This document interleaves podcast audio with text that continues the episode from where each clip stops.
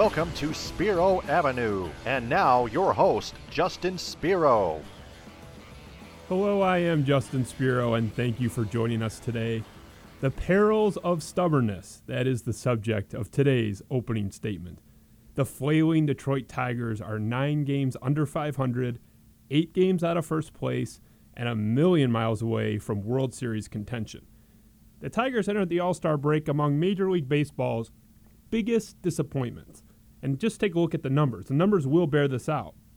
They have a $211 million payroll, good for fourth highest in Major League Baseball, trailing only the Red Sox, Yankees, and the Dodgers, each of whom would be in the playoffs if the season ended today. Look at what they've paid per win. Per win, the underachieving Detroit Tigers have paid $2.7 million. Now, for some context, only the San Francisco Giants are worse at $2.8 million per win, and frankly, their fans can pop in any of the three Blu rays of their victory parades in the Bay to cheer them up. We don't have any such luxury here in Detroit. The first place Indians pay, conversely, $1.4 million per win thus far this season. So, in other words, the Cleveland Indians, of their cute little payroll, are literally twice as efficient and twice as effective as your Detroit Tigers. Literally twice.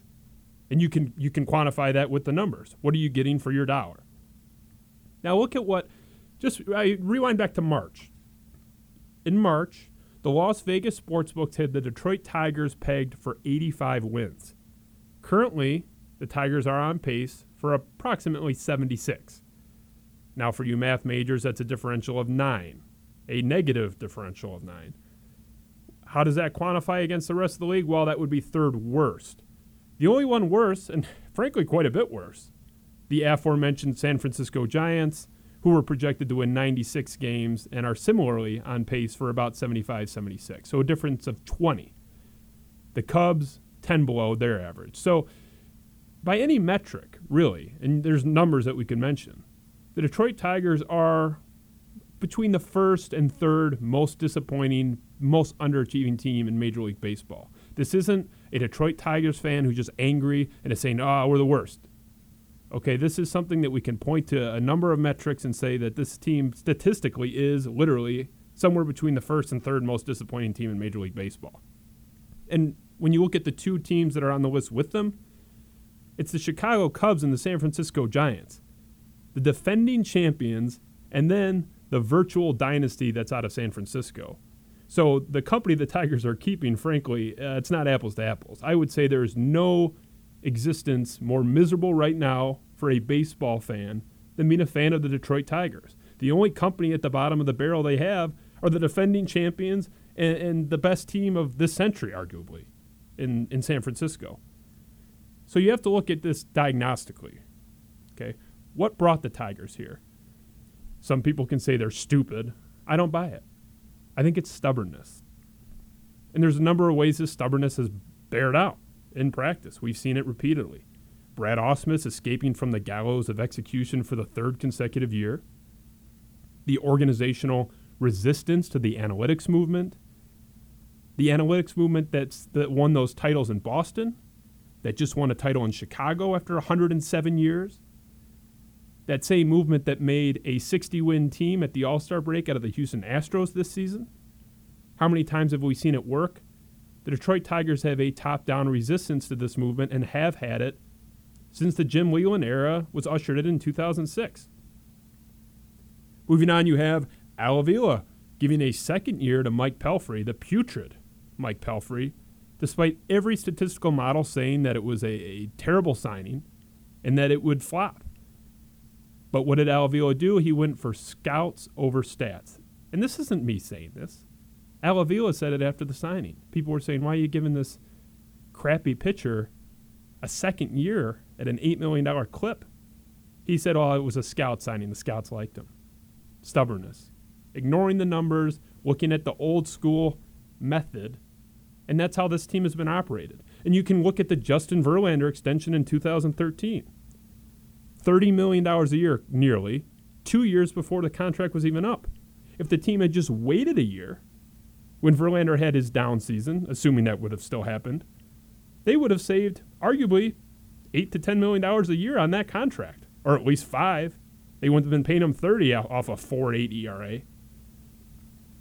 And finally, although there's many other examples, I'm just going to list the decision to stubbornly walk away from Max Scherzer in 2015 because Mike Ilitch felt slighted during the negotiations. The same Max Scherzer who in his third year with the Nationals is the best pitcher in Major League Baseball and has been in the top three in every statistic ERA, wins above replacement, doesn't matter, since he got there. Year three of dominance from Max Scherzer in the National League. The Tigers washed their hands of him not because they couldn't afford him, not because they thought he didn't have it and just made an honest guess wrong. It was stubbornness. And how do we know it's stubbornness? Just like Al Avila told you, his stubborn reason for signing Mike Pelfrey, Mike Ilitch told us his stubborn reason for not signing Max Scherzer. This organization has been plagued. The Detroit Tigers are unadaptable dinosaurs. The climate is changing rapidly around them. The food chain has been disrupted. Food is becoming scarce. And the Detroit Tigers are doing the same old routine, expecting the environment to adapt to them instead of the other way around.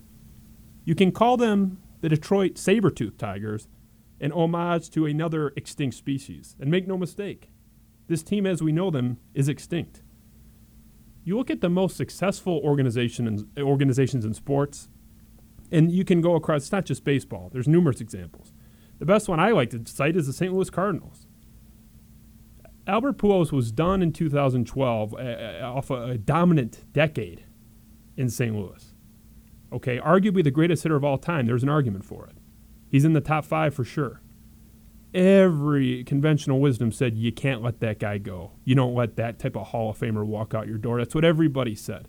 But the St. Louis Cardinals, unlike your Detroit Tigers and many other teams, they have self esteem. They don't care what the fans say, what the media says. They let Albert Pujols walk. And what happened? He's the Angels' problem now. And then the Cardinals ended up winning the pennant the next season in 2013 and lost to a very good Boston team in six games. Could have easily won that series. A couple games swung late either way.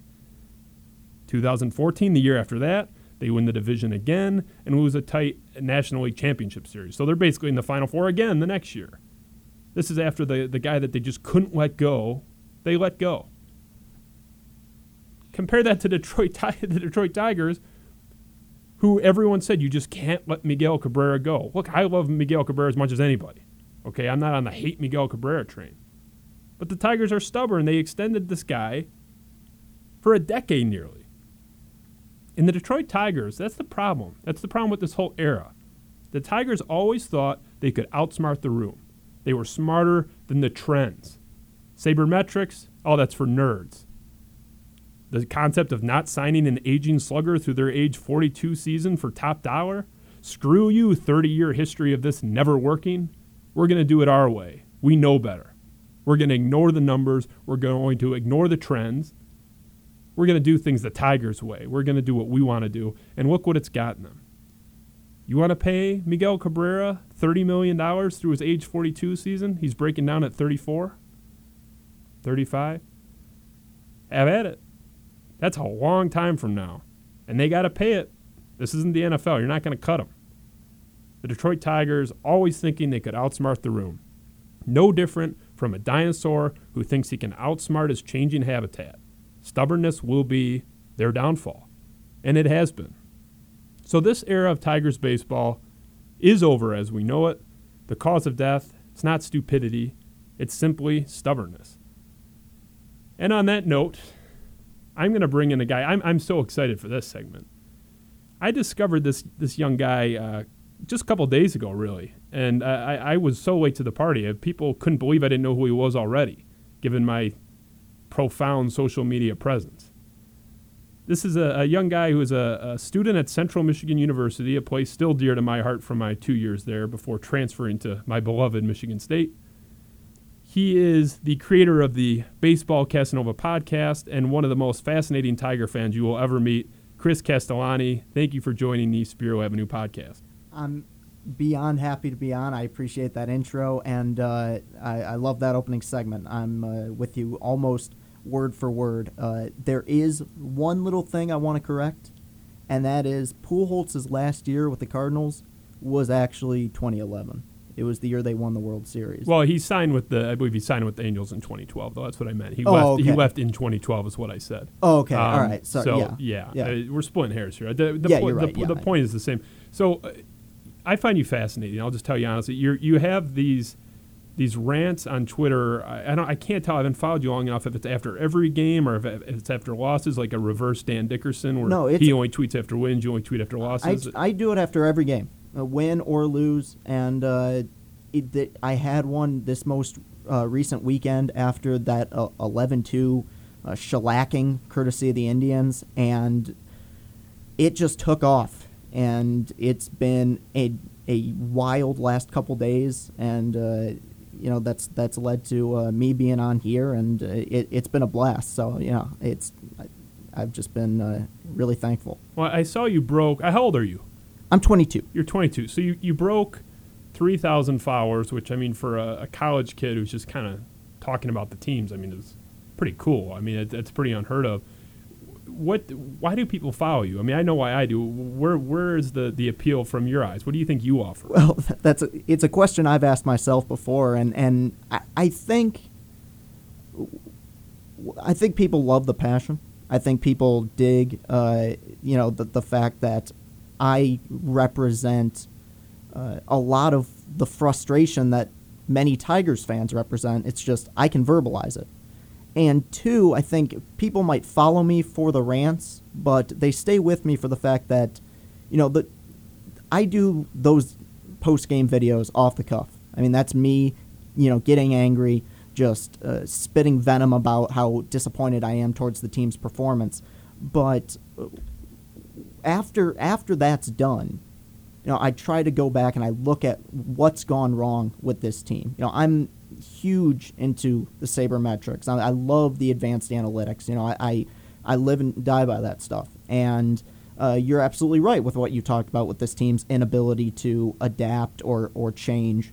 And as far as why people follow me, I, I, I think that they're interested to see what I do next because you know that I've had multiple rants that have all of a sudden led you know I, I had 800 followers about a month and a half ago a month and a half ago. And uh, I did one rant and all of a sudden I went from 800 to, to 1200 and then that you know the following kind of continued to grow. And then out of nowhere I went from 1600 to 3000 after one video. So I think it's just people's fascination to see uh, what's what's this crazy guy going to do next, and hopefully it leads to uh, you know people realizing that I'm yeah that ranting and that raving is always going to be be there, but uh, I am somebody who who passionately loves the game of baseball. And it, it seems really authentic with you. I think there's Mhm. a lot of look at me, look at me in 2017, especially online. People are putting on a show. I, I basically think that you're just being you and you put the camera on, but uh, that's uh, my Yeah. read early on. You, you don't, there's doesn't seem to be a drop of uh, disingenuousness in you. Right, and I, I made this. I, I did an interview last night, and I made this comparison where that the most recent rant that I did was kind of like the Twitter equivalent of the first Hangover movie, where it was out of nowhere, it was uh, spontaneous, it was crazy, but it was also pretty entertaining and funny. But it was also genuine. And the last thing I want to do is I don't want to be a Hangover 2. I don't want to remake what I've already done because it would be disingenuous. And there's going to be games where I'm going to get really angry. But when they win, I say nice things. And I try to give reasons why they won. Why why was this pitcher successful? What was his first pitch strike percentage? Was he getting a lot of ground balls depending on, on who the pitcher is? But when they lose, usually it's pretty simple with this team. And that particular game was just a perfect microcosm of everything wrong with the Ausmus administration and everything wrong with this organization right now. Well, I'm, curious. You know, what what is your diagnosis with this team? That not just the culturally from top down of the last five years or the entirety of the Ausmus era, four years. This specific team, did you expect them to be better? And if if so, why aren't they better? I did expect them to be better. I didn't think they'd make the playoffs because, and I, I talked about this with you guys a little bit before the show. Through all the hoopla that went on, that ultimately turned out to be nothing with Al Avila in the offseason saying, hey, we're going to be cutting payroll, not doing it. And then they kind of came into this season, and the question I asked was, well, did, did they get any better? And the answer really was was no. So I thought that they would be a little bit luckier with some of the injuries, and they haven't been. Uh, Let know, me interrupt you, and I hate to do it because I hate doing it to anyone I interview. no, you're But I, I don't buy this argument with the, the lucky with the injuries, and this is something I said last season. It's not luck when you have an aging roster. That's true. It, the, it's there's no you know you're this is who you took to the dance. Mm-hmm. Okay, when you have an aging roster, old guys get hurt. This is what happens. Uh, baseball, it's a long season. You know, I don't care. if People say it's a non-contact sport. It's easy. It's a lot of standing around. It's grueling. Yeah, I'll tell you what. You go travel around the country for eight months and tell you don't do anything. Just sit in your room. You're going to be exhausted. The travel's exhausting. These guys get nicked up. So I, I've heard your argument that you know, oh, they were unlucky with the injuries. I'm not saying you're making that excuse necessarily, but it's something that's out there that other people have said something we've heard in the media repeatedly. Oh, Cabrera is dealing with all this issue, you know, this issue, that issue, his groin, his hip, his back. You can't blame Miguel Cabrera. You can't blame the Tigers. This is this is who you signed. right. This is this is a guy who's in his mid thirties. Mid thirties guys get hurt. Right. But and that's and, and I get I get what you're saying. It's just that I thought they'd be able to be a little bit relatively healthier than they were last season. Uh, I thought that Jordan Zimmermann, because Jordan Zimmermann, he, he's thirty something. He's not he's not you know in his he's not like Miggy where he's in his mid thirties. But so I thought you know what that neck injury, maybe maybe he can bounce back and be an average starter. He's not. He's terrible. And uh, and so I thought they'd be better. I didn't think they'd make the playoffs, but uh, the thing is, and the unfortunate reality of it is that Kinsler's value has gone way down. He's had one of his weakest years. Uh, Victor has appeared to be comatose for half or a majority of the season. Uh, Miggy's having his worst year as a Tiger, probably the worst year of his career. And so they've had a group of underachieving guys. I mean, I even in my worst scenario for this team, I didn't think Verlander would have an ERA above four five. I didn't think he would be in the top three in walks, and that's ultimately where the the frustration lies. Is that I felt like they didn't get any better, and this organization, you know, you brought up stubbornness. They kind of became a bit complicit in the sense that they felt like this year they had a roster that said, okay, well, the division's not very good. Maybe we could sneak into a wild card spot or sneak into the playoffs. And I, and I think that that is eh, so beyond ridiculous to me. Because say what you will about the Dombrowski era, but there were at least two teams that you looked at preseason and said this is a team that can contend for a World Series. I, I, I, I don't care about oh, oh can this team get into can, get into the playoffs. You look at the Dodgers, you look at the Cubs, you look at the Astros. All three of those teams preseason, even with the Cubs' struggles, you looked at them preseason and said that's a team that can win the World Series. And if that's not your main goal, then then make moves to start to rebuild. Don't become what the Philadelphia Phillies did at post 2011, where they were trying to say, oh well, let's keep Ryan Howard on, maybe he can bounce back. Let's keep Chase Utley on for until he's past his prime. Let's keep Jimmy Rollins on. No, you you have a core, you have a window. It was closing, and this was kind of their last ditch effort, and they didn't do anything to improve them themselves. And because of that, it's led to what's been a disastrous first half. That's pro- definitely not going to get any better, knowing that they're going to trade away some assets. I, think you're spot on, and this is something that is so lost on people. Where a lot of the chatter from the fans, and uh, you know, maybe I'm in the Twitter echo chamber. Guilty. That's fine. Yeah, same here. I mean, that's so we hear what we hear, but what I heard repeatedly was stay in. This team can make a run. They can, as you said, sneak in. Mm-hmm. This is something we heard over and over again, and I, I liken it. I agree with you. If, if you're, you know, if you're not going to compete for the title, just get out. Right. Uh, you know, get the goal. In my opinion, as a sports fan, if, or, if I were ever running a sports team, is to win a title. My goal is not to to break 500. My goal is not to get into the playoffs, and you know, if you're talking about the NBA, just get walloped in the in the first round. Exactly. To what end are you going to be competing for a title? I agree with you completely, and I would liken it really to the Detroit Pistons when they tried to extend the Bad Boys 2 so-called era by acquiring Allen Iverson. Yeah.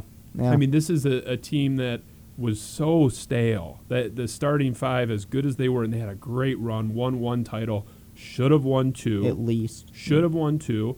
And frankly, I thought even in 2006 we're screwed by the officials uh, with the Dwyane Wade situation, and that played out in the finals too. I mean, that team could have won three in a row Right.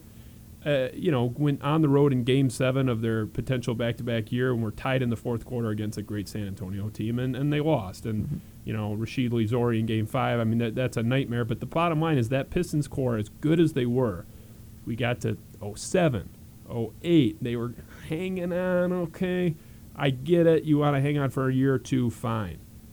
But they kept going. Mm-hmm. In 09, they're gonna they're gonna keep trying to keep the band together and when they finally decide to shake it up, they trade the one guy out of the five they shouldn't have. I would argue. Yeah. I mean, it, trade anybody, get rid of anybody but Chauncey Ben. I, I guess had already gone as a free agent to Chicago, but they let the one guy go that they shouldn't have let go, He was the heart and soul of that of that organization at the time, and that and, he was the leader of that team. Yes, and, and that ended everything. And but it, you, what you see, it's the same type of stubbornness I'm talking with the Tigers, where you just can't accept it. The St. Louis Cardinals have. They, they, you don't think they wanted to let Albert Pujols go? Of course they wanted to. They wanted to keep that guy. They want to let that guy go. He's, you know, for sentimental reasons. Obviously, he's, they thought he still had some pretty good baseball left in him. He's been an underachieving disappointment in, in California, but I mean, the guy's not been bad. He's No. still blasting 30 bombs a year. Yeah, he he, he f- he's had been given a different role, and he's filled that fine. Yeah. You know, he's not the 330 hitter that he once was. You know, he's going to be 250, but But the Cardinals recognize it. That's the point. And, and Exactly. they ended up they won a pennant. No, I mean again, they won two gonna- World Series with the guy. Right, and I'm not I'm not going to kill the Cardinals because they didn't win a World Series without him and they won two with him. They came within two games of winning one a- against Boston. That Boston team was great, and as we said earlier, the games were close. The point is, you have organizations that look at things more than two inches in front of their face, and we don't have that with the Detroit Tigers. Mm-hmm. What you have is a team that is, is stuck trying to just extend it, keep this core together one more year. This thing should have been blown up a couple years ago, I would argue, but definitely, definitely now. Mm-hmm. Why are these guys still here? The JD Martinez, I, I want him to resign JD Martinez. It's not going to happen. Right. Trade these guys. If, if I'm going to ask you, what kind of video are we going to get from you on your Twitter account if this team just stands pat and trades nobody? I mean, eh, I've heard that that could happen. Not nobody, they'll trade Avila, but what if they hold JD, they hold Cabrera, they hold Verlander? I mean, what kind of video am I going to get out of you? I, I'm almost hoping it happens just to see your head explode. Yeah, well, that's the thing. That's what I was thinking. Is I, I it will be uh, an extreme blow up, and it'll also be kind of sad because that'll be the realization that this team just set themselves back five years, or maybe, or you know, at at at the least, if they decide to stand pat. Because I mean, what it would just be one of those head scratching moves, and if that happens. Al Avila shouldn't be the GM. If that, I mean, that is that is a fireable offense, and some would argue he's already had some fireable offenses with some of the signings.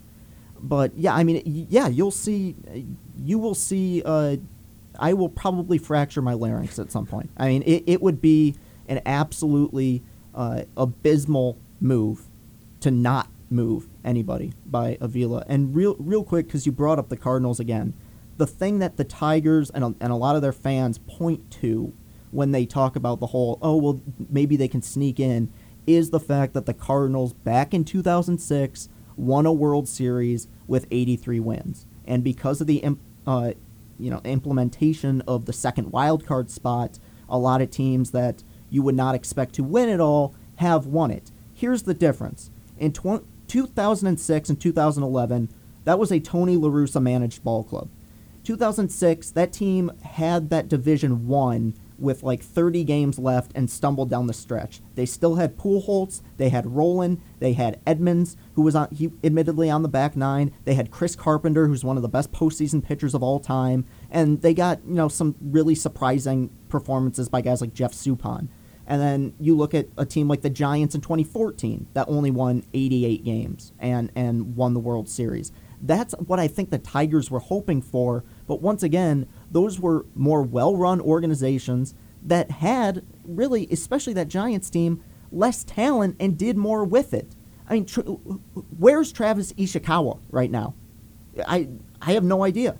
but he, he's going to be remembered as the guy who won the Giants the pennant that I, I don't know if his family knows where he is. Yeah, yeah that's a good. It- point. you know, in 2006, the St. Louis Cardinals, people, and I've heard that cited as well by Mm-hmm. some people. You know, oh, look at the Cardinals. If you want to cite the statistical worst champion in the history of professional sports, have at it. I'm not going to do it. They finished just as you mentioned above 500. Mm-hmm. They had the worst winning percentage of any pro hockey team, pro baseball team, pro football team. It doesn't matter what sport you're talking about. Basketball, it doesn't matter. They, they are statistically the worst champion in the history of professional sports, of North American professional sports. So if that's who you want to hitch your wagon to, so be it. Uh, that's not. I'm not going to try to bank on a, a global exception, a freak occurrence of which we've never seen. And I think all your other points are valid. I do think that Cardinals team is a little crappier than you're, you know, suggesting. Maybe. I mean, Yeah, certainly well, the I mean, pieces were there, but right Jeff the Weaver, sense- Anthony Reyes, that team stunk. The rotation just stunk. Right, and you're and they lost their closer. I, I think Isringhausen was. I think the closer. Then they lost him before the end of the season. Adam Wainwright became the closer, but at the same time, that was a La Russa managed ball club, and But what does that mean, though? Are you in I'm saying that Brad managers are worth I'm ten saying. wins? I'm all saying. that crap. I am saying. Bra- if Brad what is Ausmus, Larusa worth? I'm saying if Brad Ausmus had that lineup and had that team, even if they got those 83 wins and made the playoffs, they do not win the World Series. Well, I could probably agree with that. I, Yeah. I, I don't. I'm more of like the manager can hurt you more than he can help you. I just want my manager to do the basic right thing, put your best hitter in the two hole. You know, this is something that's been uh, a joke in the entire Leyland era, extending into the Ausmus era, where Mm-hmm. the the, we, the cycle of two hitters, the guy, the list is just it's a joke. The It's guys that have been penciled in. Over the last two years, I mean, you Yeah. look at it: Upton, JD, Castellanos. Uh, If somebody two years ago would have said Avila's going to be the best number two hitter you have, uh, people would have would have scoffed at it. Now Maybin was great, but Maybin was only there for hundred games due to injuries, and they let him or they traded him for you know some double A pitcher. But Chris, Tyler Collins was in the two hole this year, like Oh. I, I try to. I try not to acknowledge his existence, Well, but you I forgot should about because that. it, would make for uh, a good meltdown Oh, on your my part. goodness. What, how do you have Tyler Collins in the two hole, a guy that you ended up releasing? This this team, I've never seen anything like it. It'll be a guy in the two hole that is the most important position in a lineup, and the guy will end, end up released later in the year. I mean, the the list of, of guys is just incredible that, that you could go down. Eh, But the most recent example is Tyler Collins, a guy who has played not just oh one game and Ausmus had a hangover that day. I mean, we're talking repeated insertions into the two hole Mm-hmm. for a guy that you released and no one not only released but no one wanted. A guy Yeah. that cleared his his waivers to get to AAA. I mean, what are they doing? It- that was eh, yeah, and I I know you had Ron Schuling on last episode, and uh, he he was the biggest. I mean, even before he was in the two hole, he was a big anti Tyler Collins guy, and I never saw Collins as somebody who would be a everyday starter in the major leagues. I saw him as at best maybe a guy who would work best in the NL, come off the bench, maybe provide some pop. But yeah, the, just looking at it and and looking at the lineup, I think every opposing pitcher would say, "Who's that guy who's in between Miguel Cabrera and Ian Kinsler? Who is the, who's Tyler Collins?" Yeah, if Oh. the Tigers are on the road and visiting, it's like they're going to be who the hell is this guy? Exactly. That that that was one of my my biggest freakouts was when uh, they went on the road to Houston against the best team in baseball, against a spot starter. Fulmer threw a gem, and he sat Upton and Iglesias and played Machado and had Collins in the two spot. I mean, that was just once again just mind-boggling because you don't look. Obviously, the advanced analytics show Tyler Collins was a bum, but you don't need you don't need advanced analytics for that. You just use an eye test. You can see the guy can't hit. He's swinging it at pitches that are in the third row. I mean, it's unbelievable that they kept going back to it. I mean, that's the definition of insanity that they kept going back to Collins until he was basically forced to release the guy.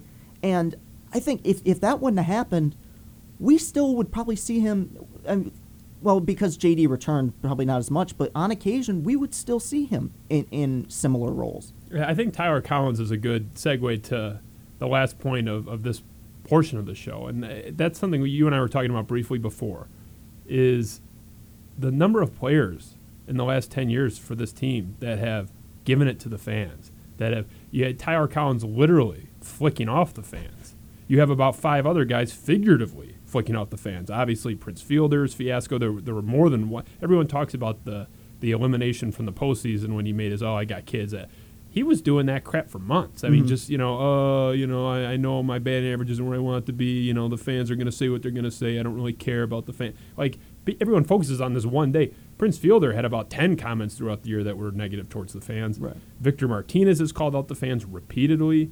This is something you know. Justin Verlander chided the fans, I believe, uh, two or three years ago for booing at one point. I mean, it, this is something where I can't see this in other towns. Maybe it does happen, but you have such an underachieving team that has been. It's been the blue ball era, really, which is you know I'll give credit where it's due. Was my former partner Jeff Moss for DSR.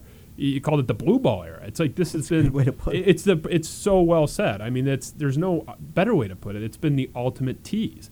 Uh, you have every year this team has high expectations, and every year they fall short. They get to two World Series. They win one game One between game the two of them, against inferior teams on both occasions. and they had to cheat to win the one game that they did. Kenny That's right, Rod- Kenny Kenny, Rogers, Kenny the pine tar incident. pine tar. But it wasn't like a little bit of pine tar. The guy had like a, it looked like another baseball glove. on. And they almost blew that game. Remember, Todd Right. Jones came in and, Yep. and didn't know how to field a baseball, and so I that So, yeah. so they in, in nine World Series games they went one and eight, and they had to cheat. There's an asterisk next to the one. I mean, it, this has been such a, a crippling era uh, from from a fan perspective, and you have the the players repeatedly going after the fans. So you're you're a passionate fan. What do you think?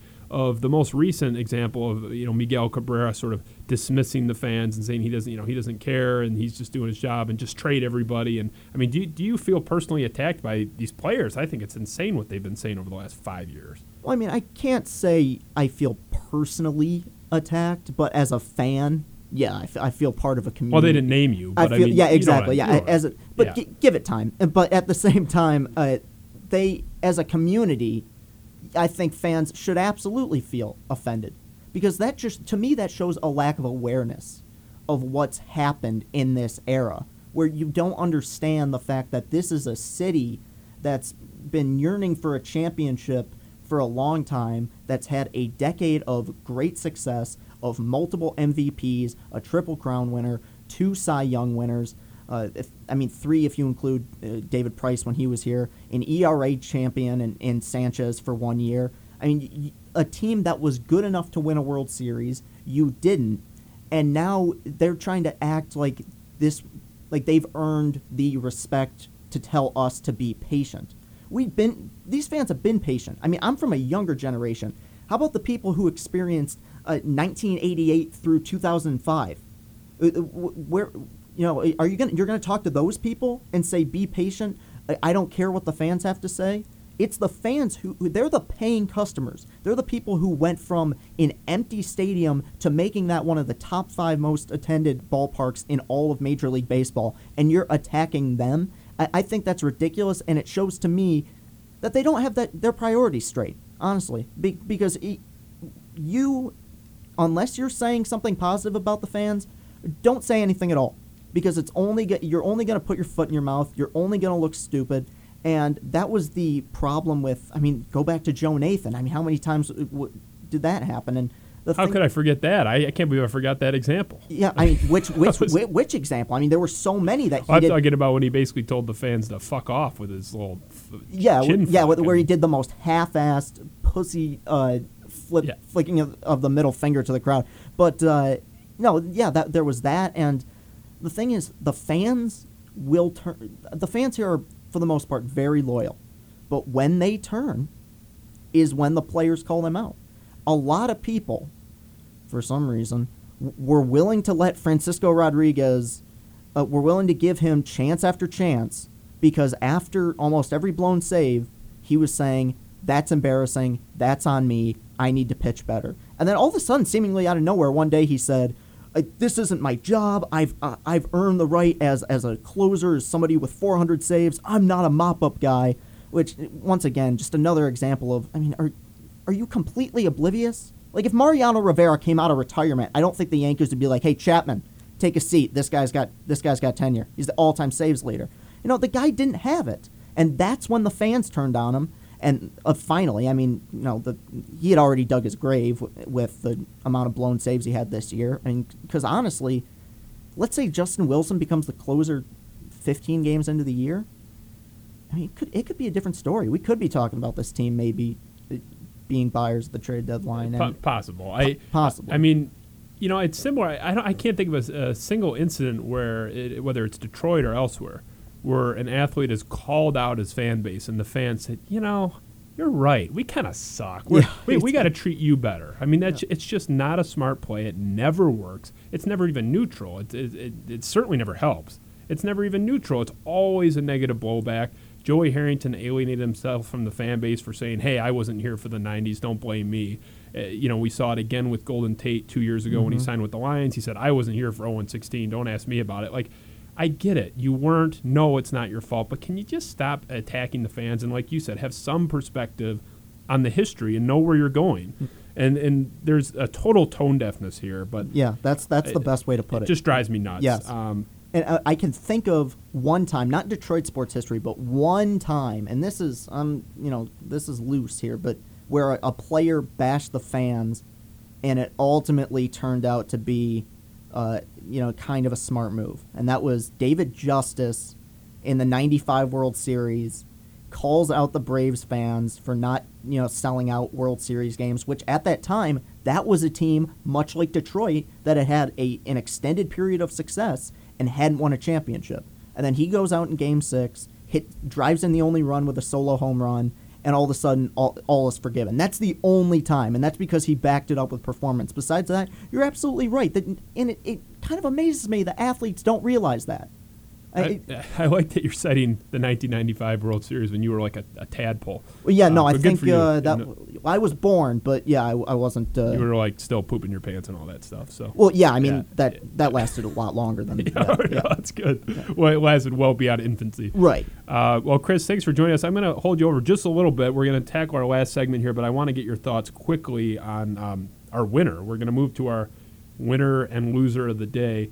And just to show what a swell guy I am and how objective I am, and really how objective the segment is, last week we had Mike Valenti as our loser, and look who moved on over to the good side today. Mike Valenti, today's winner.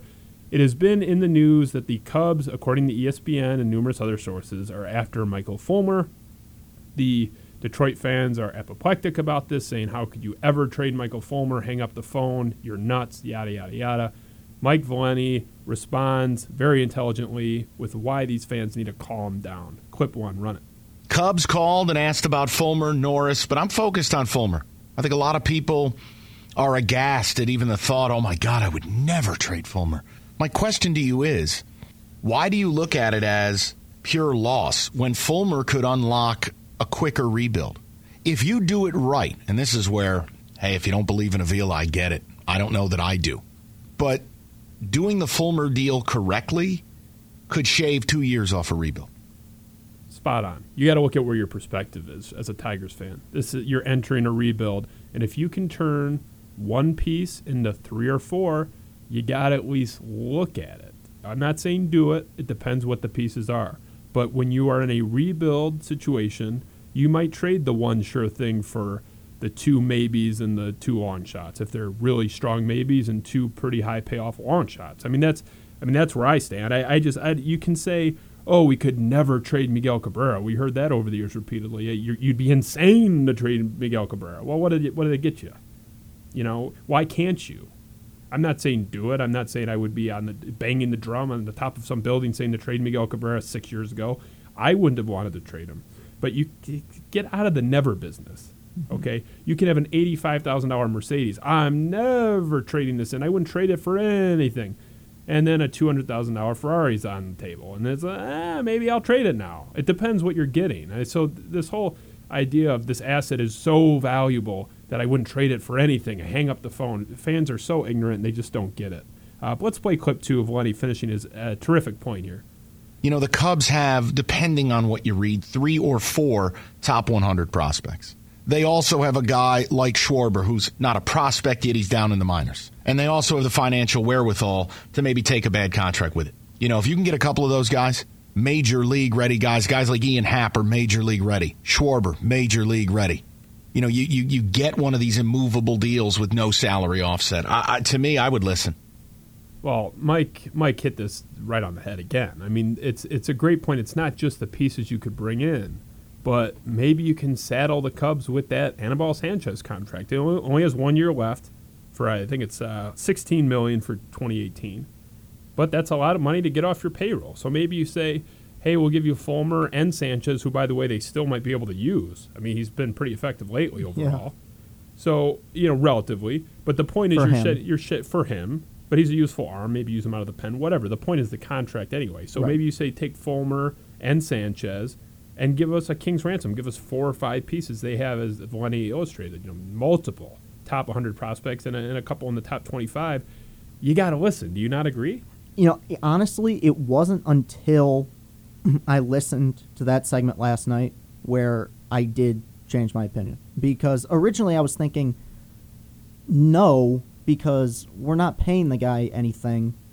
And, you know, he's a guy that you can build around. He can be the centerpiece of this of this whole thing. But I thought about it and I listened to the points that Mike made and I would absolutely listen to it. You know, the, the idea of potentially doing it. And be, now I would ask if I'm Al Avila, I'm asking for basically you let me pick three pro sorry. You let me pick three players, you know, of my choosing and and you let me take them. And you can have Fulmer. I wouldn't now I I heard that they were inquiring about both Fulmer and Norris. I wouldn't give up both those guys, but I would consider and it's tough. It's tough as a fan. I think that's why fans have had the reaction because, I mean, Mi- Michael Fulmer's awesome.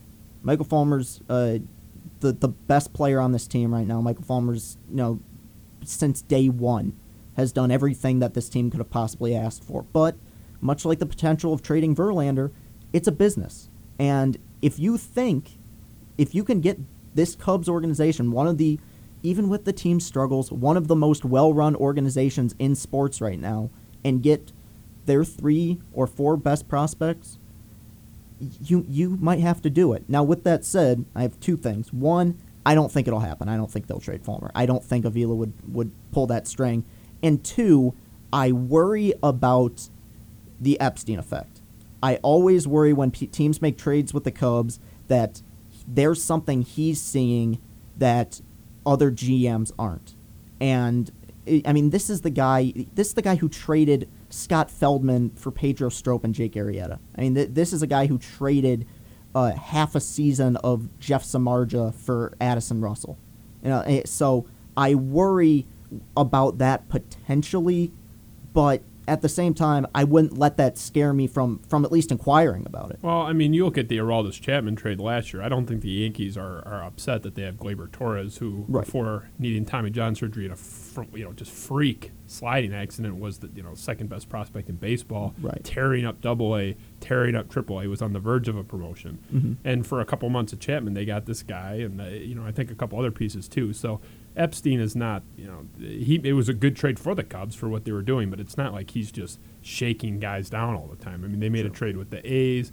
Uh, I can't remember that that kid, their shortstop or second baseman with the A's that just got called up a few weeks ago. You know, he's not infallible as a as a GM, but I, I get your point. I, I just I think, and you mentioned Fulmer is going to be the centerpiece. I don't buy this in baseball. It's not basketball.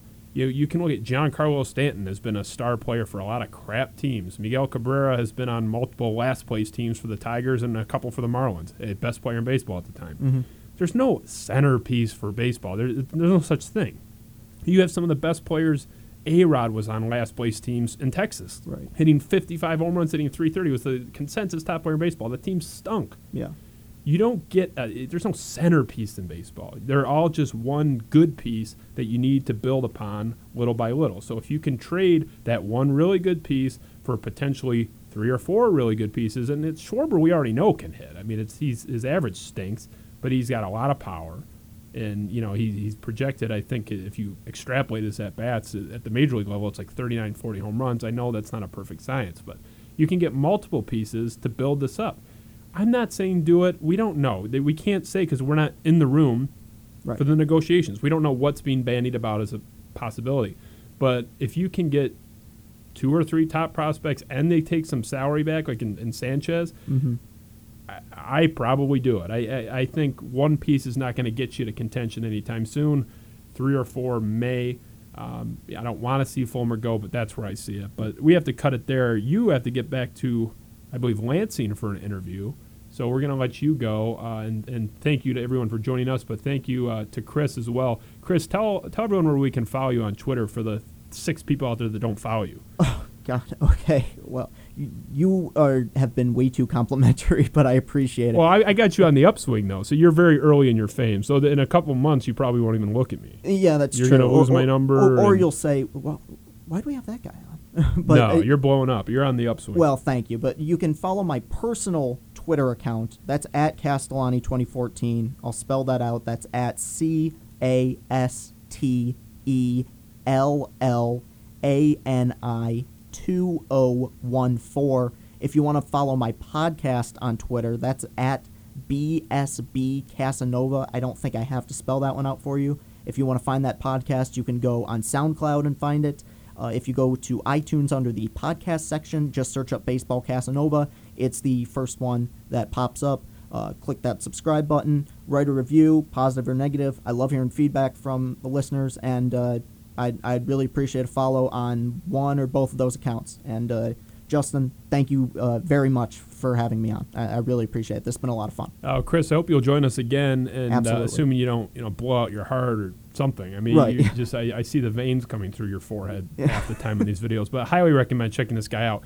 I was a skeptic, uh, not because I had any reason specifically to be a skeptic, but I just don't believe anything is as cool as people say. Well, Um, anytime somebody, anytime there's a video of, of that somebody picks up a camera and it, who's a fan of a team and starts screaming. I mean, you, there's there's this guy on YouTube who who's an Eagles fan who does stuff like that, and he- it's you know it's embarrassing. But so it, But you know, your, int- a- your rants are intelligent, though. That's Ri- what I like right, about it. yeah. They're, they're funny. They, you know what you're talking about. It's not just some guy pulling his hair out. I mean, they're you know people. I think like measured rants, you know, that have some some intelligent quotient structured chaos, Stru- Li- like the like the Joker. Yes, yeah, that- you're that's- structured chaos. Yes, So uh, thank you so much for joining us. I hope to get you in again. Absolutely. I hope you're not too famous for us in two months. We'll, we'll love to have you back, and uh, there'll be a lot to discuss. Maybe even in the next month with the trade deadline coming up. Oh, almost forgot.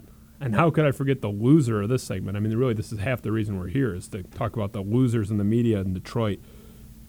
This is going to be probably much like Anthony Fenech, a common occurrence where we have Doug Karsch and Scott the Gator Anderson appearing in this segment. And, and this is something that broke down last week. The news of the Avery Bradley trade to the Detroit Pistons came out. Everyone was talking about it. It was the top article on ESPN.com, top article on SportsIllustrated.com, top article in the Detroit News, top article in the Detroit Free Press. So it was the top story. Everyone was talking about it except Karsch and Anderson, who were talking about literally whether or not you, quote, use a public drinking fountain. This was the topic of the day. The new the, the minute that the news of the Avery Bradley trade came down the wire, everyone was talking about it but Karsch and Anderson. And don't worry, guys, they moved on to the second topic right after they were done with drinking fountains, and they were asking the audience to call in to comment on your quote, most socially awkward friend. So you have a major trade in the Detroit sports scene. Pistons acquire Avery Bradley. Everyone is talking about it. Karsch and Anderson are talking about drinking fountains and socially awkward friends. So, I mean, this isn't, uh, by definition, it's not a sports take, but this is just a perfect microcosm of what we see in this town. Even in the face of major news, you have half the, half the radio shows in town are taking calls on light rail, food cart, ice fishing, public drinking fountains, public restrooms, everything but sports, basically. I get it. Not every topic is going to be uh, about sports. It's a downtime in, in, in the sports scene, and I get it. You got to fill a lot of time.